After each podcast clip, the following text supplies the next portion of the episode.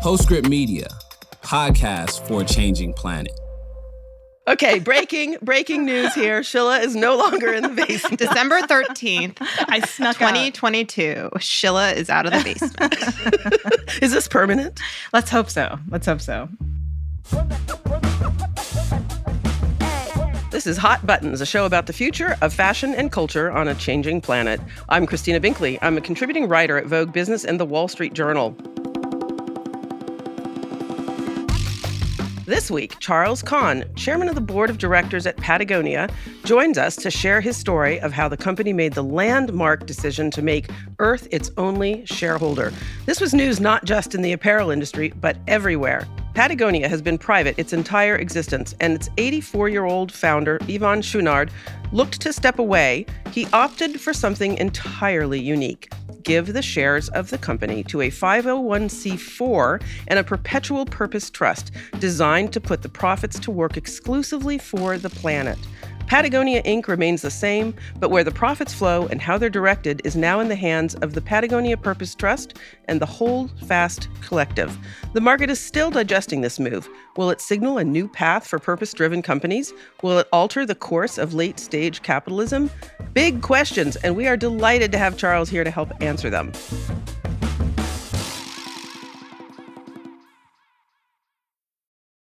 Episode is brought to you by Saks.com. At Saks.com, it's easy to find your new vibe. Dive into the Western trend with gold cowboy boots from Staud, or go full 90s throwback with platforms from Prada. You can shop for everything on your agenda, whether it's a breezy Zimmermann dress for a garden party or a bright Chloe blazer for brunch. Find inspiration for your new vibe every day at Saks.com. Another day is here, and you're ready for it. What to wear? Check. Breakfast, lunch, and dinner? Check. Planning for what's next and how to save for it? That's where Bank of America can help. For your financial to-dos, Bank of America has experts ready to help get you closer to your goals. Get started at one of our local financial centers or 24-7 in our mobile banking app. Find a location near you at bankofamerica.com slash talk to us. What would you like the power to do? Mobile banking requires downloading the app and is only available for select devices. Message and data rates may apply. Bank of America and a member FDIC. Rachel Kibbe of Circular Services Group is in New York. Rachel, how's it going? It's going great, Christina. I've got my Patagonia vest on today. Excellent. Dressing for the guest. Mm-hmm. And the CEO of Thrilling, Shilla Kim Parker, joins us from the basement. I have ascended to my bedroom. Oh. I've been promoted. Congratulations. I've been promoted. It looks the- like there's actually window light. Yes, it's so nice. We have snow on the ground here, um, so I should be wearing my Patagonia vest. I want you guys to know it is 40 degrees in Los Angeles right now. Wow. My cat went out the door this morning, turned right around, came, came right, right back, back in. in. okay. Uh, it's time to bring on our guest, Charles Conn. Welcome, Charles. Happy to be here. Thanks, Christina. Charles, we're so excited for you to be here. And we're really excited. You know, we know you're board chair of Patagonia. You've served on the board for 15 years. Um, and we're really excited to get into um, a conversation around that. Um, and actually, you and I met at Aspen Institute Henry Crown Fellow program you spoke a little bit about Patagonia, and you were gracious enough to accept my hounding of you to, to come on to and, and share the story in this forum. You're co-founder of Monograph Capital, life science venture fund based in London, um, and you started your career as a consultant at BCG and McKinsey. Um, you were the founding CEO of Citysearch, which then merged with Ticketmaster. Um, and then um, your career choices took such an interesting turn. You became senior advisor to the Gordon and Betty Moore Foundation, their environmental program. You oversaw their preservation of wild salmon ecosystems. Um, you're the European Council member of the Nature Conservancy, and you've now served on boards of many conservation organizations. And I'm just so curious to hear about you started with a very almost traditional business background and then you and and you're you've made very interesting career choices clearly in the support of environmentalism and, and we'd love to hear more about how and why did that happen yeah. Well it's a long story because i'm i've become very old uh, accidentally. But in some ways i guess i've been finding my way back home right? I was that kid who loved looking at pond water under a microscope and who always thought biology was great. And then somehow the way the education system works, I ended up, you know, studying economics and mathematics and ended up doing something that probably wasn't really what my, you know, what my heart was to do. After being a consultant and and being a successful entrepreneur, I was able to stop and think, what do I really care about? And I was, I think, 39 years old. And I'd just done this amazing program at the Aspen Institute. And I, I really realized, wow, I need to get back to what I really care about, which is, you know, biology and conservation. And I started having conversations with people and I was, you know, lucky enough to meet actually two different people on different rivers. One was Gordon Moore, who's the one of the founders of Intel and and whose foundation I the Gordon and Betty Moore Foundation I worked with for more than a decade, and Yvon Chouinard, who I met on a different river in British Columbia. And I'd say meeting both of those people, you know, changed my life and helped me direct my life to some bigger purpose than being a really clever consultant or entrepreneur. I think the most surprising thing I've seen a CEO say, um, I read in a Fortune piece that you wrote um, just this September, two months ago, and I wanted to ask you about it because this is literally coming from a longtime Wall Street Journal reporter who got very used to the talking lines of every CEO in the world over many years. And then you come along and you say, you wrote, that shareholder capitalism has benefited in you and many others, but, quote, let's be honest, it made its gains at an enormous cost, including increasing inequality and wide scale uncompensated environmental damage. We have subsidized buoyant shareholder returns by fraying the fabric of our societies and using up the planet we live on. We all know this is happening. The world is literally on fire. I have to say, that's the same quote I pulled out from that piece, too. Well, that's fighting words. Is this yeah. something you've been feeling for decades? Is this something that you recently came to realize? And I'm also really curious about your colleagues out there in the corporate world if you heard anything from them about it. I guess I've been feeling this way for a long time. Everybody, I went on my own journey, and you know, I went to a big evil business school where I was taught about shareholder capitalism. I think Shilla knows exactly what I'm talking about. Um, we read Milton Friedman, and we, mm-hmm. you know, read that famous essay that he wrote, which is actually, you know, very well written and well reasoned and wrong. And I think you tell yourself little lies when you're building a career uh, about why you can sort of forget about that big picture for now. And I'm sorry that it that it took me as long as it did to speak up. And I think it was frankly watching the kind of courage that you see in an Yvon Chouinard that gave me the courage to call it out, which is we all did, you know, build wealth based on this system. And this system it's undeniable that in, and it's actually in the period of less than a century, we have built this remarkable system that's given us many good things, you know, incredible healthcare and, you know, the, there's, a, there's a lot of creativity and innovation in capitalism, but it's terrible at distribution and it's terrible at not taking things that don't belong to it right and you know we know what that means that's the communities that aren't powerful enough to say no and all the other creatures on the planet that don't have a voice to say hey that's not okay. You think about it, like, you know, the, the planet had 5 billion years of stored solar energy. Some of that's, you know, in the form of hydrocarbons when we started exploiting that about 150 years ago at the most. And we've used most of it, which is that's kind of wild. remarkable. Just just in really in a couple of lifetimes. Not even a couple lifetimes, sort of four or five generations. So, you know, my father knew his great grandfather, who was born in 1860. So, just in that span of four or five generations, we've completely destroyed the planet by this sort of incredibly creative, but also a greedy and avaricious system. And, you know, I think we're, we're no longer at the point where you can push that pile under the rug. If you have kids or, or care about the future. You have to be honest about it. And we have to do something different and pretty quickly. Do you share that message with your corporate colleagues? You've got an avid audience among environmentalists, but what about Wall Street? Absolutely. There are lots of people who talk their talking points, and you know exactly the kind of people who do that in the Wall Street Journal, who are members of the CEO's Roundtable or the World Economic Forum. And they say, yes, this is really important stuff and we need to work on it. And they've introduced this concept of stakeholder capitalism. And they do care about the environment and the communities that they serve and the staff that work with them. But it's mostly a fig leaf, and the system hasn't really changed. Even under the law, and you, you know, in the Wall Street Journal, Bill Barr wrote a piece about this the other day. if you're incorporated in, as a regular company, not a benefit corporation under Delaware law, which most of our companies are, you're required to pro- profit maximize. It's not an option. You can't trade off uh, environmental goals and social benefit and you know wage needs for your staff. You're required to profit maximize. Milton Friedman's at work. Jack Welch is at work. That's an, you know, I didn't see that piece by Bill Barr, but I didn't realize you were required under the incorporation statutes of the state. But we all feel it. Right. He was published in one of those op eds, and he laid it out very clearly. And he's right under the law. He tends to be.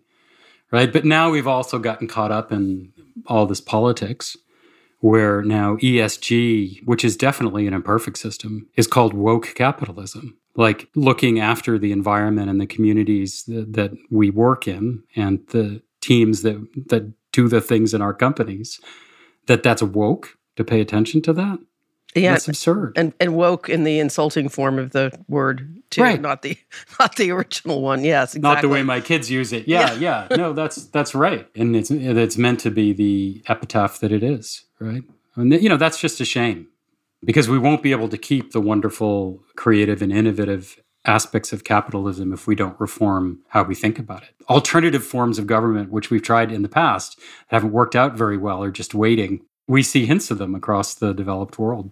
I was going to ask a question and I hope you take this in the spirit of the question. It's kind of it's a non-rhetorical question. It's a genuine question. So you and others who have benefited from shareholder returns and have substantial wealth and are now criticizing because like you mentioned this is a journey. You kind of arrive at a life of advocacy and activism in the time that it takes right? But i think that companies like Patagonia and individuals like yourself who have the means to affect a lot of change also have sort of a, a it's a double-edged sword in that some people may say how can you now expect upcoming generations to do the right thing when the system hasn't changed completely and you've already benefited from it. And so i wonder are you all the right messengers and or who are the additional correct messengers of this? Well for sure we're not all the right messengers. We and and our parents and their parents are all complicit um, in this system for sure you know, I might tell myself that I was never involved in any extractive form of capitalism and worked, you know, building internet companies, but that's that's a dodge. We're all complicit in the system too, right?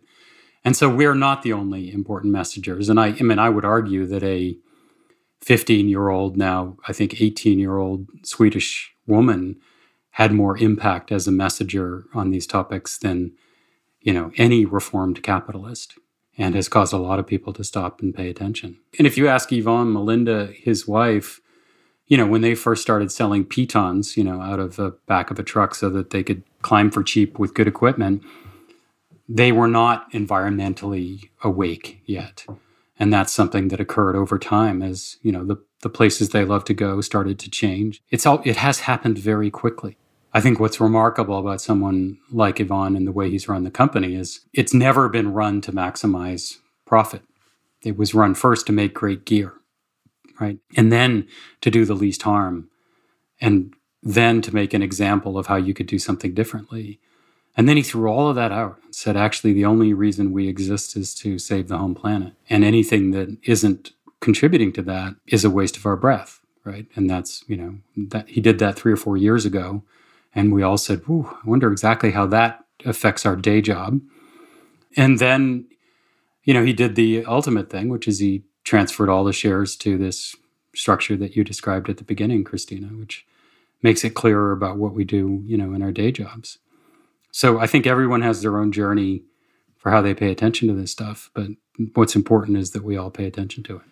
Charles, uh, would love to dig more into the Patagonia decision around the trust. Um, I know you were intimately involved. First, can you share the story about how you met Yvon? Yeah, well, it's a funny sort of story. Is I, I we had a common friend. Um, I say had because he's now gone, but um, this crazy old draft dodger, hippie, acid dropping draft dodger who lived up in British Columbia, who had bec- who was a, a logger turned f- commercial fisherman turned conservationist called Bruce Hill, just the most remarkable man. I was going to see Bruce, who I was funding when I worked at the Moore Foundation, and to go fishing with him. And he said, "Do you mind if I bring along a friend of mine?" And you know, the friend of his was Yvon, and um, we all climbed in a pickup truck the night before going fishing to drive up to this spot on the Skeena River up north, and it was pouring rain as it always does in British Columbia.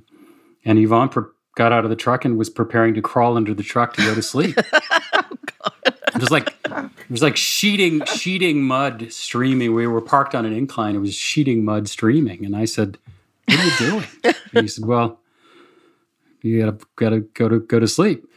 And I said, "Well, look, I've got a tent. I'll I'll set up a tent."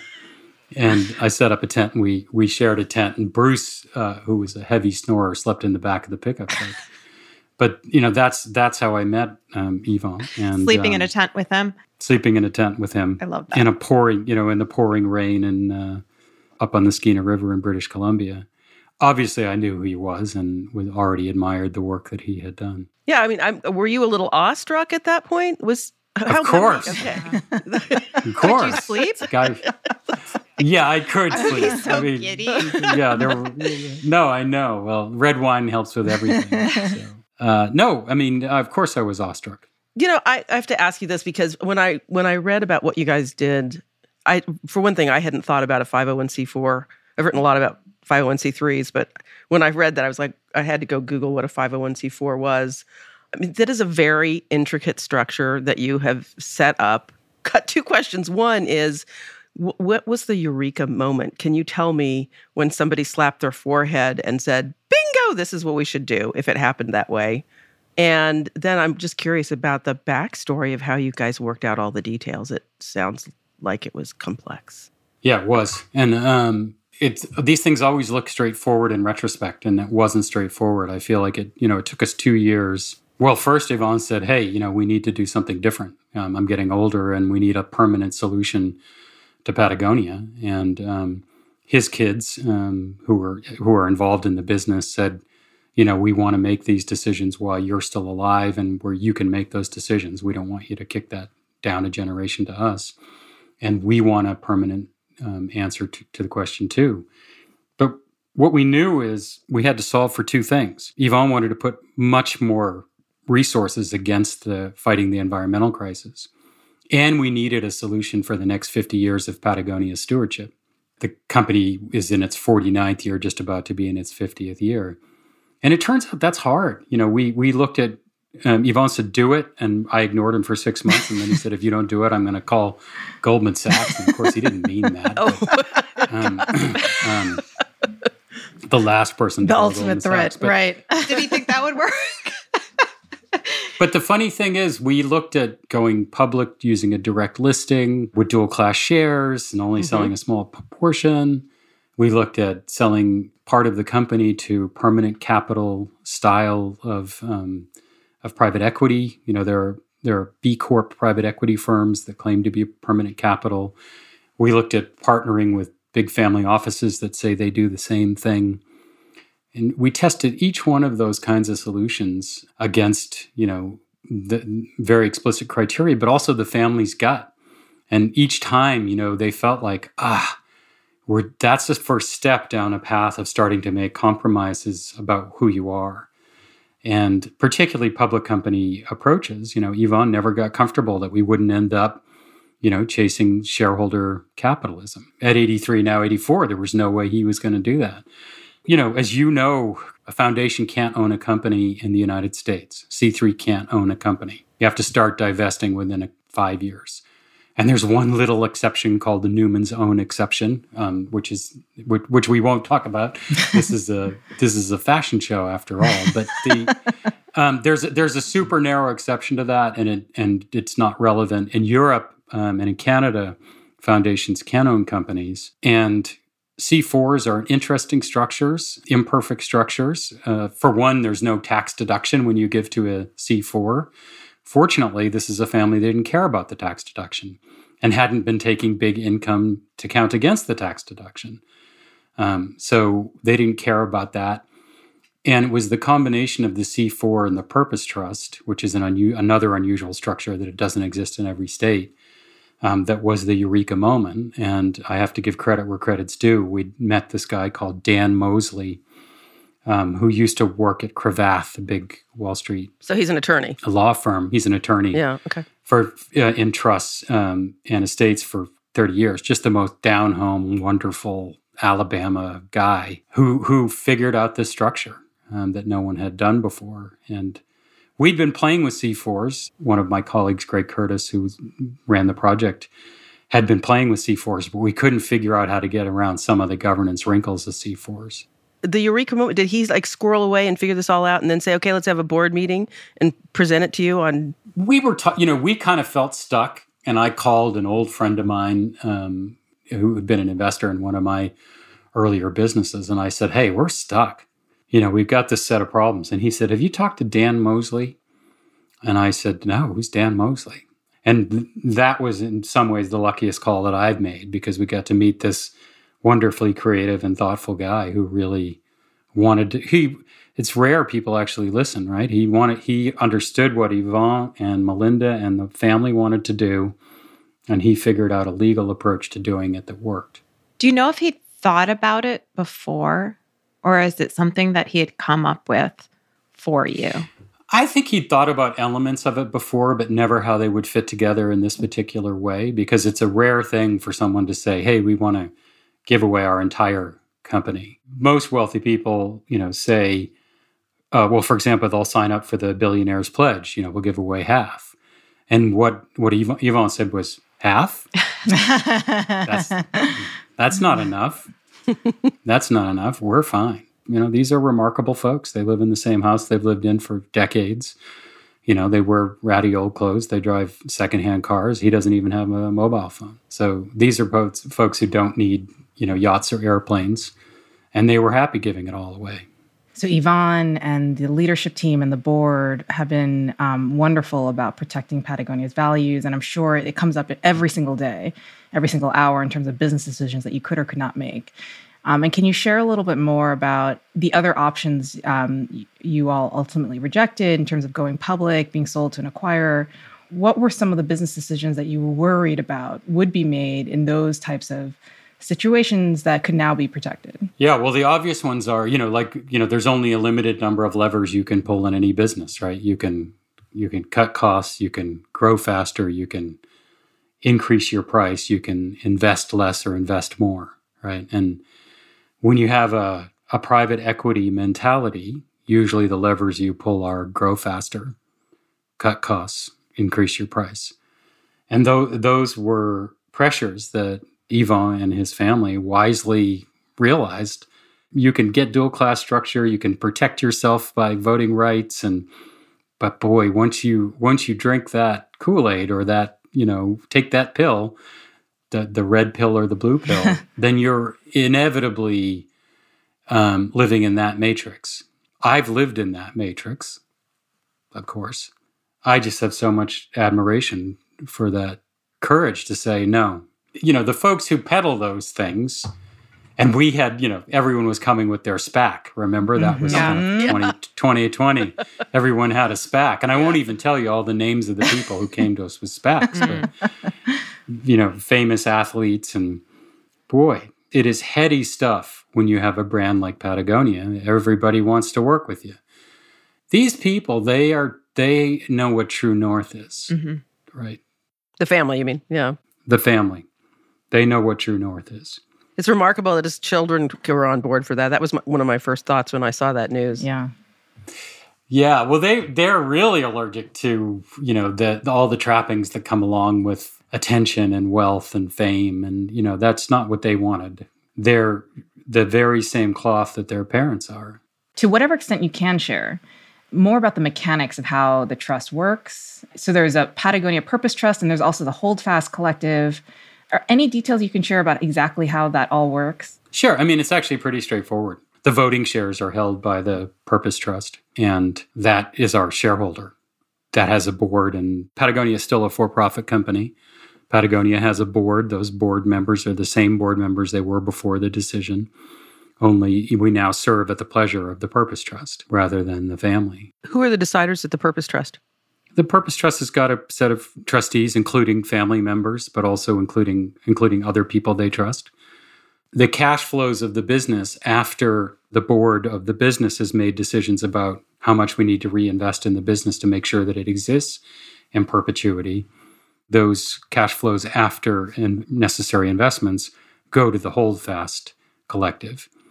And the Holdfast Collective makes decisions about how to invest in, you know, fighting climate change and biodiversity and loss of biodiversity. Will there be public reporting on what they're doing? Will we get to follow that? Yeah, there, there um, there's also a, a new um, foundation, a C3 called the Home Planet Fund. Um, and we will report on the activities of all of those entities. This episode is brought to you by Saks.com.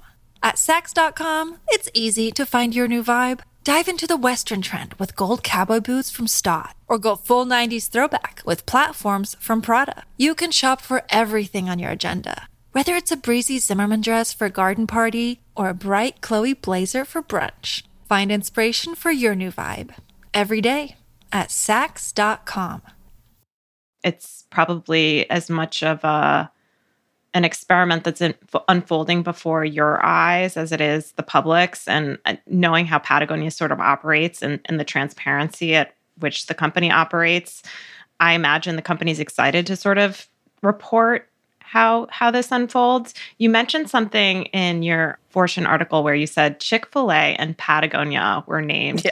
As top uh, companies based on product quality, trust, and ethics. They do make a good sandwich, um, but I, I love that comparison. And and then in, in Inc.'s article, it was mentioned that um, Yvon had uh, agonized a bit at whether this would work and what the future would be if it didn't and what that would look like for Patagonia.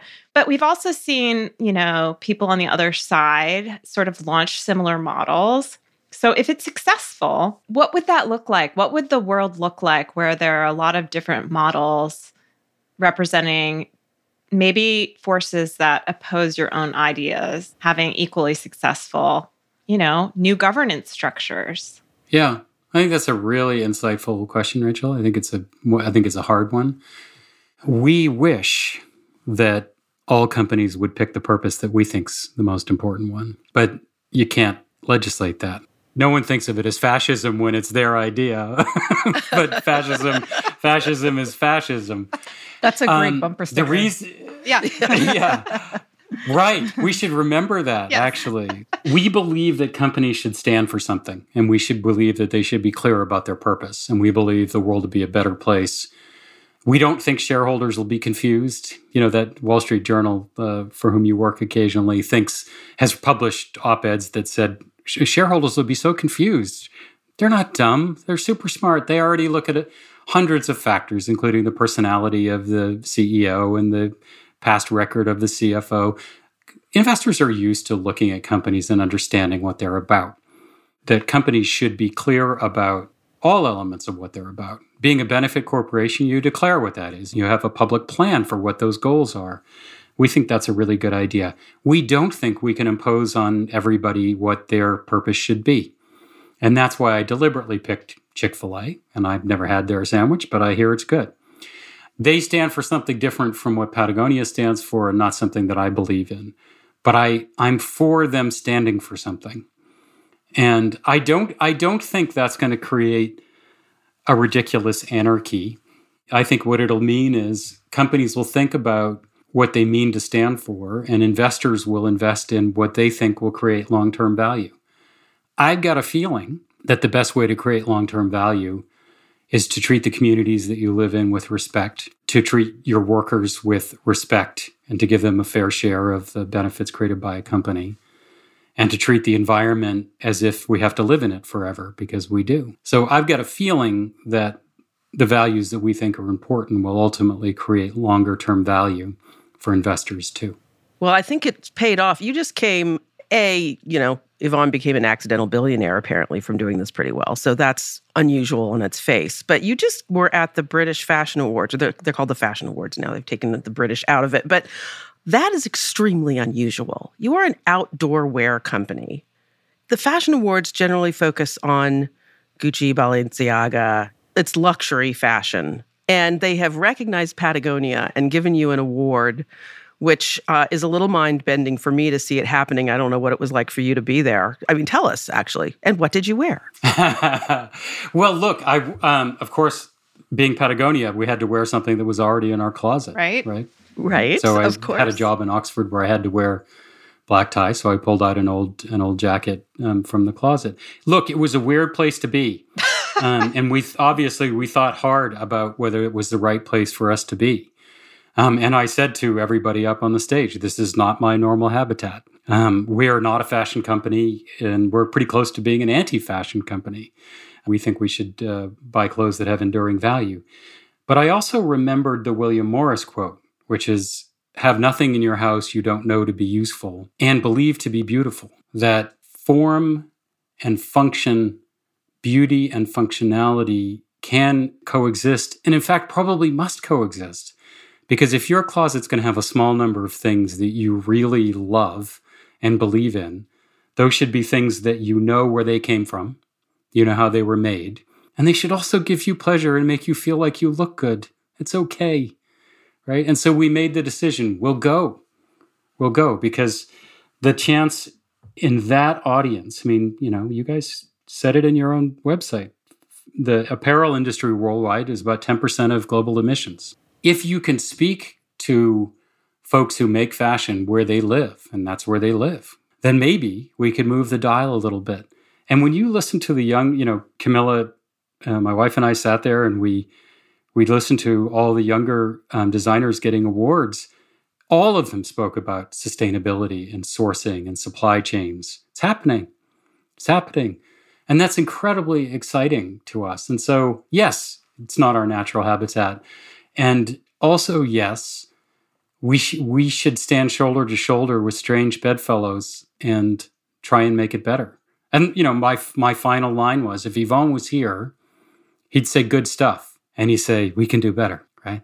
And so, you know, let's all have a good time and then let's wake up tomorrow and do better. And um, th- that's a chance to influence a big group of people. And um, so we took the chance. Charles, you've talked a lot about the tensions of living in a capitalist society um, and economy and the, and the pressures it produces. Um, and I love how you know Patagonia has thought about its role within that society and structure, and, and of course that famous "Don't Buy This Jacket" campaign. And there is a perpetual tension between growth, as we've talked about, and honestly, you know, some of the answer is probably going to be we have to probably consume less and produce less just across the board. And how do you think about that tension? So first, I shall I think we have to acknowledge that we we need to consume less and and we need to consume more soul goods. We need to consume things that don't hurt the planet. So, you know, time you spend with your family or friends or doing yoga or you know, running through the forest glades, whatever turns you on that doesn't isn't consumptive. We need to spend more time in those things, spiritual things, and I don't mean in any religious sense. Patagonia, for a long time, had great suspicion about growth. And it was hard for me when I first started working with the company. You know, it's so built into you to think that, you know, growth is the indication that you're doing something good. Whenever we grew, you know, faster than kind of a modest amount, the family members would say, like, what, how did we do that? We say, what do you mean? I mean, we sold more stuff.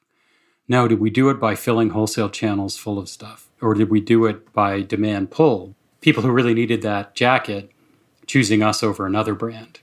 How do you identify that? It's hard. I mean, you know, you can you can look at um, brand share gains, and that's one of the things we always look at. We are fiercely competitive. We want to make a better jacket than the North Face. I mean, let's be honest. But what we don't want is you to buy three jacket, one jackets, one in powder blue, one in pink, and one in whatever. I mean, that's that's destructive all of us, including Patagonia, need to choose less growth. And we need to ask our customers to pick wisely. I think that'll have to be the future if we want a planet that's worth living on. This announcement spread, you know, far and wide. And and I had conversations with people who I normally probably wouldn't have spoken to about these things um, outside of professional settings because of Patagonia's announcement. And the widespread feedback I got was, oh, I'm going to buy Patagonia now. I am going to buy Patagonia for my children. I'm all in on Patagonia. So, have you had sales increases? Oh, just quickly, I also heard I will now want to work at Patagonia. yes. Well, we d- obviously didn't make this decision t- uh, to give everything away. Right. Uh, the Chouinards didn't make that decision in order to sell more stuff. But you know, Yvon's, uh, Yvon, Yvonne has always said, doing the right thing is good for business. It's not always good for business in the short term, but it's always good for business in the long term. And he also says, in his grumpy way, you can't do any business on a dead planet. And so we hope that people will buy their jacket from Patagonia instead of somebody else, but we don't want you to buy two of them if you don't need them. So we'd, we'd love it if you bought ours because we know where ours comes from. And, you know, ESG has come under appropriate criticism and also inappropriate criticism because it's very hard to give an index for a giant company. You know, how are you doing? Oh, we'll give you three numbers. Well, that's ridiculous. We work at that at the product level. So we can tell you whether a black hole is better or worse than a fleece jacket. And we know exactly how much water that uses, how much carbon um, it's involved in emitting. We know whether the chemistries that are involved in creating the product are dangerous. We know if the fibers were regenerative, organic, or beyond organic. Is that true all the way through scope three? Everything. Okay. So you've done it. so we've done it. We've just done it. And I'll, I'll be honest also, which is we've done it three times over the last 15 years, each time getting better, each time going deeper. Now we can do it at the product level because of the incredible technical team that works for Patagonia. It costs more.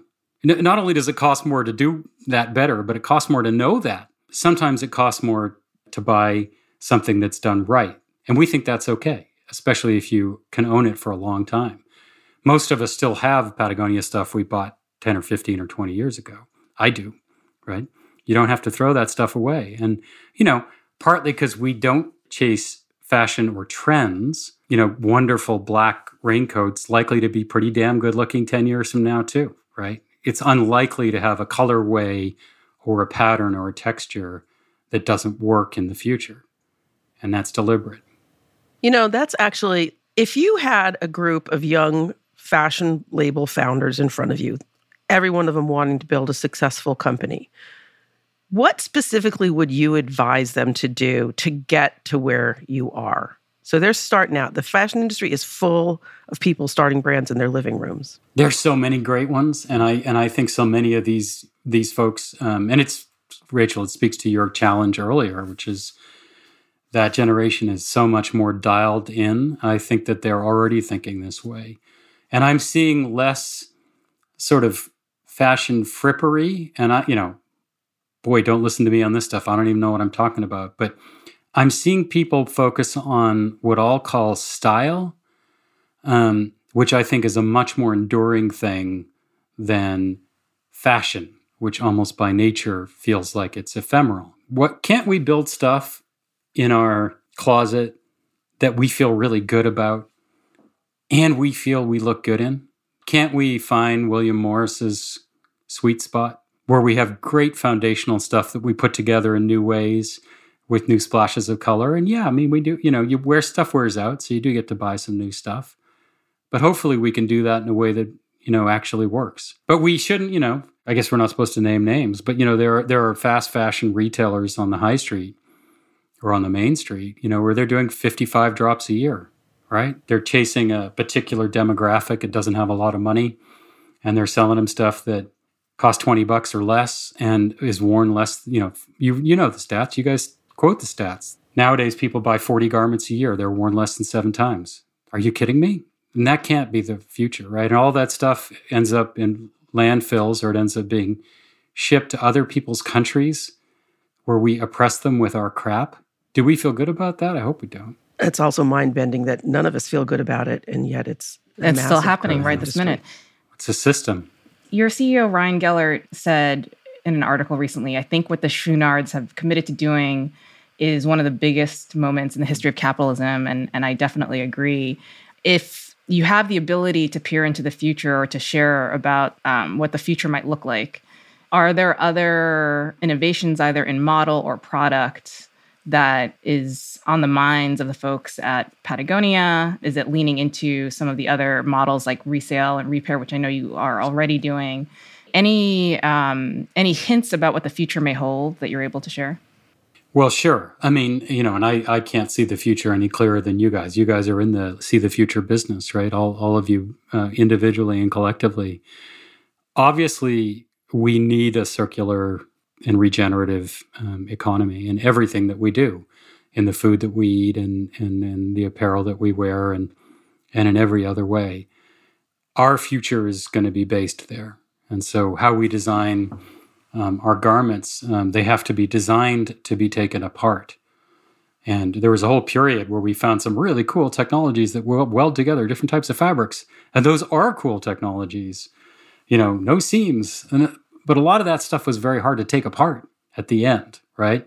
And there's there's stuff that fails on everything. You guys know what it is. It's zippers, right? And we need to be able to construct our jackets so that they can be taken apart and recycled first so that they can be repaired so you can take that zipper out cheaply right and then put in a new zipper and then when you're really at the end of a garment's life can we patch it up some and sell it to somebody else or when it's really really at the end of its life how can we be sure that every element of that can be recycled into a new garment that has to be our future i do think we're also moving toward fabrics and approaches that will be genuinely more multi-use right? So, you know, today, well, so like, you know, today, high mountain alpine is an incredibly dangerous environment to be in. And it's probably different from, you know, an LA rainstorm. But is there a way that we could design garments that could actually serve both of those purposes? And so we, we can have fewer items. And we're constantly looking for ways to cut items. And so some of our competitors, if you go onto their websites, it's actually bewildering. They'll have 700 different jackets. We don't want 700 different jackets. We're constantly focused on reducing SKU count. And that feels terrible, right? Because, you know, some of these SKUs are your friends, right? you know, like, wow, we, we really dropping that kind of Synchilla? Yeah, we have to. We have to. There's actually a whole movement in sociology, the paradox of choice. Are you familiar mm-hmm. with that? that? I am, that, no, 100%. I think that may be why you've created an accidental billionaire is because that actually is easier for consumers to make decisions when they have less fewer choices, right? Yeah, that's exactly right. And you know, and, and I, am sure there's no one more happy than him to say he's no longer yes. uh, an accidental Sorry, billionaire. we keep that's a that's a slur to him, Christina. Sorry, I keep saying that. Well, the, I remember the first time that he was listed on one of those lists, and he said to me, "Charles, I've never known a billionaire that wasn't an." uh oh. This has been fantastic thank you so much for joining us. And Shilla, thank you so much. Charles, thank you for saying yes. him that, until he came on. Very generous of you. Yeah. it was super fun. I love talking about this stuff, and you know, I I hope that um, that we all work and you know create that future world that we want to live in. Thanks so Thank much. you very much for joining us. Good to see you. Really enjoyed it. So that was crazy. Um, he seems to be speaking wisdom that is would be an anathema on Wall Street. um, it seems like all the decisions they make and how they run their company is exactly the opposite of what they teach in business school, and yet it's Patagonia. We know what that brand is, right? It's incredible. I mean, I I hope clearly everything they do is to serve as a model for others, yeah. and I feel like them making these moves is significant. And I hope, and it sounds like Charles is hopeful that others will follow their path. I'm I'm not so sure whether others will, but it's a great model. It is a great model to show that there's another way. I also think that it's it's a model to serve by example to others, but it's also a model that they're leveraging their guts. He mentioned how how much noise there is around a brand as popular as Patagonia and how much influence that they have to uh, reflect on from celebrities, from Wall Street itself, and then go internally inside the family and listen to their guts and have their North Star and commit to it. And I think there's something to be said about that. Yeah, and you know, there's two kind of two models. Uh, maybe everybody isn't going to follow the give away your company model, but how about the other part of their model, which is make really good stuff that people want and stop mm-hmm. having your North Star be 12% growth every quarter. That's all for the show. Please support us by following us on Twitter at HotButtonsPod and now on Instagram at HotButtons.pod or send a link to friends or colleagues and go to Apple or Spotify and give us a rating. We're also streaming on Amazon Music. We really appreciate your support. If you want to email us with story ideas, send a note to hotbuttons at postscriptaudio.com or leave us a voicemail at our call in line. It's 508 622 5361. Give us a call. Hot Buttons is hosted by me, Christina Binkley, Shilla Kim Parker, and Rachel Kibbe. The show is produced by Postscript Media. Our senior editor is Ann Bailey. Our engineers are Greg Villefranc and Sean Marquand. Cecily Meza Martinez is our managing producer. Stephen Lacey, Scott Clavenna, and Rachel Kibbe are our executive producers. Postscript Media makes podcasts at the intersection of climate with culture, politics, business, and tech. Postscript Media is supported by Prelude Ventures. Prelude is a venture capital firm focused on climate solutions across energy, food, agriculture, transportation, logistics, and advanced materials. Thank you for joining us. We'll catch up with you next week. You saw the the label on the inside of our shorts, which said "Vote the." Yeah, it wasn't, wasn't specific we about which. knew. yeah. I posted that on Instagram. Applies universally. Yeah.